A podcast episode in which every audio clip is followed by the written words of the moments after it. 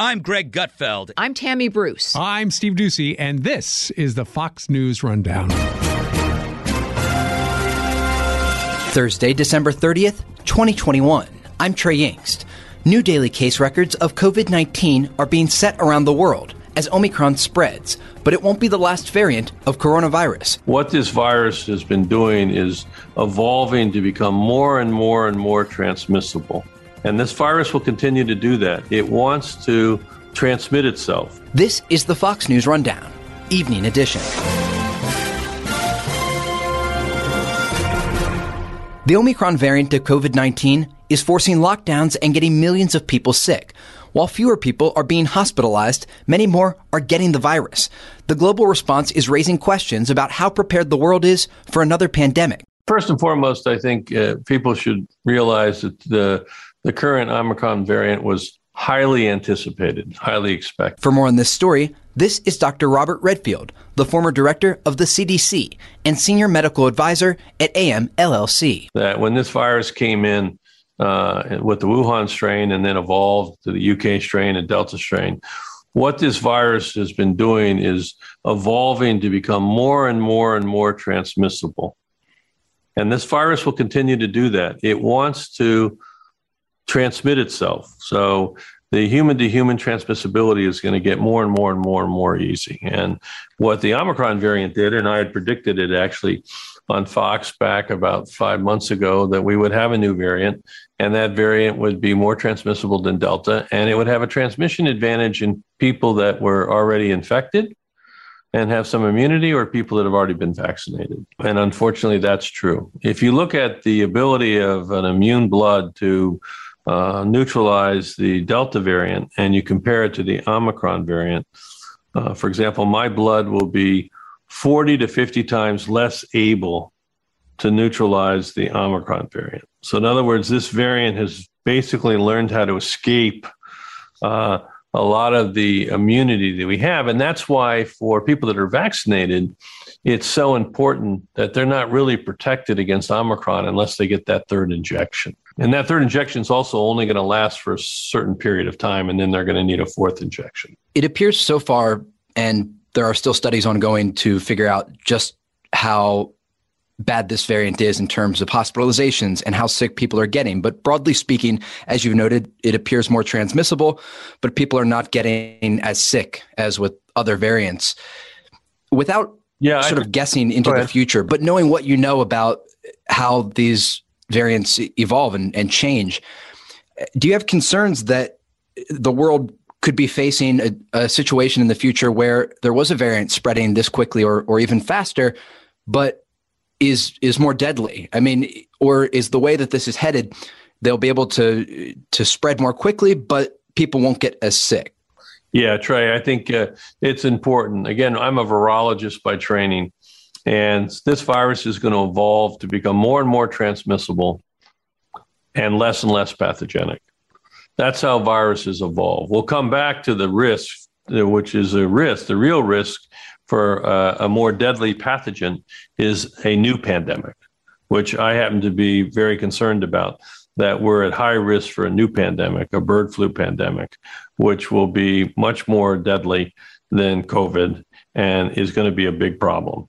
Uh, when that happens, I can't predict. But you know, I thought when I was CDC director, my biggest fear and threat that I kept me up at night was getting ready to fight a bird flu pandemic, and instead we got the COVID pandemic, which, you know, in my own view, is the lesser pandemic. Uh, it may be hard for somebody to believe that, but I think the big pandemic will be the bird flu pandemic when it comes. Um, it, but this virus has also evolved the Omicron to become much less pathogenic, and there's a real significant change. Delta uh, and the previous variants, they replicate really well in the lung. And so, as a consequence, they put a lot of people in the hospital, a lot of people respiratory inefficiency, a lot of people needed oxygen support, and there's a significant mortality. I mean, we lost over 800,000 sacred lives in this nation. All right. The Omicron variant turns out it doesn't like to replicate in the lung. It replicates up from the neck and above, your oral pharynx and your sinuses. Now, that may explain why the virus is more transmissible because if the replication of the virus is concentrated in your mouth and nose, then the ability for me to transmit it to you is a lot easier than if it's replicating way down in my deep lung. Uh, but it also means that I'm less likely to end up with lung disease. So I think this virus has become much less pathogenic. It's not going to evolve to become more pathogenic. It's going to continue to evolve, become less pathogenic. We have a number of coronaviruses that affect humans. I don't know when they entered the human species, you know, 100, 100 years ago, 1,000 years ago, 10,000 years ago, 100,000 years ago, a million years ago. But we have a number of them, and what they do is they just cause the common cold.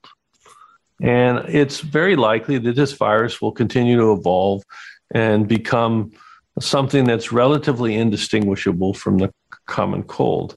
Uh, you know, and probably, hopefully, not have a have a mortality advantage in people like myself over 70. Currently, you know, the original coronavirus and Delta really exploited our underlying medical state. Those of us that are elderly with diabetes, heart disease, obese, this virus really exploited that uh, and caused mortality. So that's what we should expect. You should expect another variant. And I don't know when that's going to come. I would probably guess in the next six to 12 months. That variant will probably be more transmissible than Omicron and probably continue to be less pathogenic. You've been listening to Dr. Robert Redfield the former director of the CDC and a senior medical advisor at AM LLC. We'll be right back. You've been someone who I think was ahead of everything and, and everyone on the issue of coronavirus. As you've noted, you predicted this variant months ago. And while I have a lot of questions about coronavirus, I'm uh, quite interested in your thoughts on a bird flu pandemic. Are you concerned about the environment around the world right now fighting coronavirus? Does this make it any easier for that pandemic to begin, where there could be some sort of dueling pandemic taking place at the same time. And then, in addition to that, from what the world has learned fighting coronavirus, can some of those lessons be applicable in a future bird flu pandemic? Yeah, it's a great question. And it obviously remains to be a great concern of mine. I mentioned to you, I have 12 grandchildren. Um, that uh, I do think that we're very underprepared as a nation to confront uh, the bird flu pandemic. But we're more prepared now than we were uh, when I was CDC director because of the power of science. So the mRNA technology now has given uh, us the ability to make a new vaccine against a new pathogen like bird flu. We can probably make that vaccine now in four to six weeks. Whereas when I was CDC director, without that technology, we could make that vaccine in 12 to 18 months. Right now, we don't have as a nation or a world the manufacturing capability to be able to make that vaccine so we can protect 330 million people. And I would argue that we should develop that capability because, again, I'll argue that in 2022, that our nation's national security threats are much more driven by viral pandemics in the future than they are by, you know, Iran and North Korea and China. And that we ought to invest proportionally to be able to confront those pandemics. And that means to make sure we not only have the science technology to make a vaccine, but we actually can actually manufacture it at scale when we have to. So now, do I think my biggest concern uh, before about the bird flu pandemic was that it would naturally evolve. And this is why CDC actually has programs all through the world where we end up sampling birds all the time and taking viruses from them and looking at them to determine do they have human potential. And we spend a lot of time and money to do that. And that's how we kind of uh, uh, guess on what the best viruses are to put in the next year's flu vaccine. So that's what we do. But we know that there's a periodicity to this, and we're, we're, we're the timing is right for us to have a, a major what we call antigen shift that will lead to another flu pandemic, and the source of that will be birds. But there is one other risk that we have right now that I'm very concerned about, and I don't think has gotten the appropriate response that we need. Um, it's no secret that I happen, as a virologist, believe that the most likely origin of this current pandemic was not nature. It was actually a, a, a science that was done in a laboratory and that was accidentally leaked. And the the science was being done to try to uh, be able to prevent death from pandemics.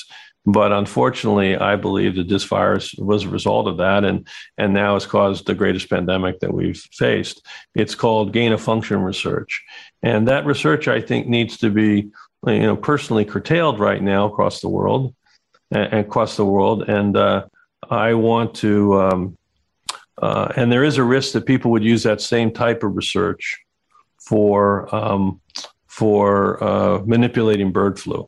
So that's a real risk. And I think we're not, I don't think we're prepared to the degree we need to be. It's a really interesting topic to explore because you really don't hear people talking about the possibility of a bird flu pandemic. But as we've seen some of the challenges with this pandemic, countries simply aren't prepared in many cases to control the spread of a virus.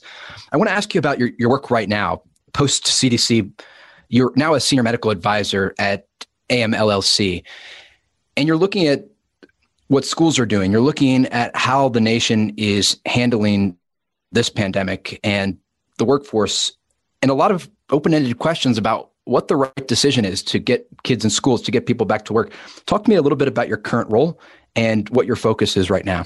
Yeah, I think it's uh, the AM LLC is a great company. Uh, I'm a strategic advisor to them. Uh, they really are here to help states, local health departments, school districts, institutions be able to develop the right the right policies, the right decisions, the right plans to be able to be effective in in in counter countering uh, COVID and the pandemic, both in vaccine strategies as well as implementation, as testing strategies as well as implementation, you know, quarantine, isolation strategies as well as implementation. As you said, it's it's it's kind of confusing, and getting a, a professional group that does this for a living they can go in and help a health department at a state level or a local level or a school district or an institution. Uh, I mentioned that our public health system is so underdeveloped, it's so anemic that having these private sector companies like AMLC to come in and really augment the capability, I think is really important. A number of states have taken advantage of it already, a number of school districts, a number of local health departments, a number of institutions. Uh, and that's really what it's trying to do is share what it's learned. Um, to help have a mechanism to augment public health capacity in real time uh, and uh, try to improve the public health response to minimize the negative impact that this pandemic's having. And as you said, particularly what is the best policy for schools? You know, I'm a big advocate that schools need to stay open. Uh, um, you know, virtual learning is not in the public health interest of the K through 12s. You know, we can keep these schools open in a safe and responsible way. And school districts that are having challenges figuring out that path, a company like AMLLC can really help them uh, define that path. Always appreciate your analysis and looking forward about really what could come down the pipeline in terms of threats that really affect the entire world. And I know you will continue to speak about this topic and others. Uh, Dr. Robert Redfield, the former director of the CDC and a senior medical advisor at AM LLC, joining us today on the Fox News Rundown Evening Edition podcast. Dr. Redfield, thank you very much. Great, Trey. You've been listening to the Fox News Rundown. Rundown. Stay up to date by subscribing to this podcast at foxnewspodcasts.com. And for up to the minute news, go to foxnews.com.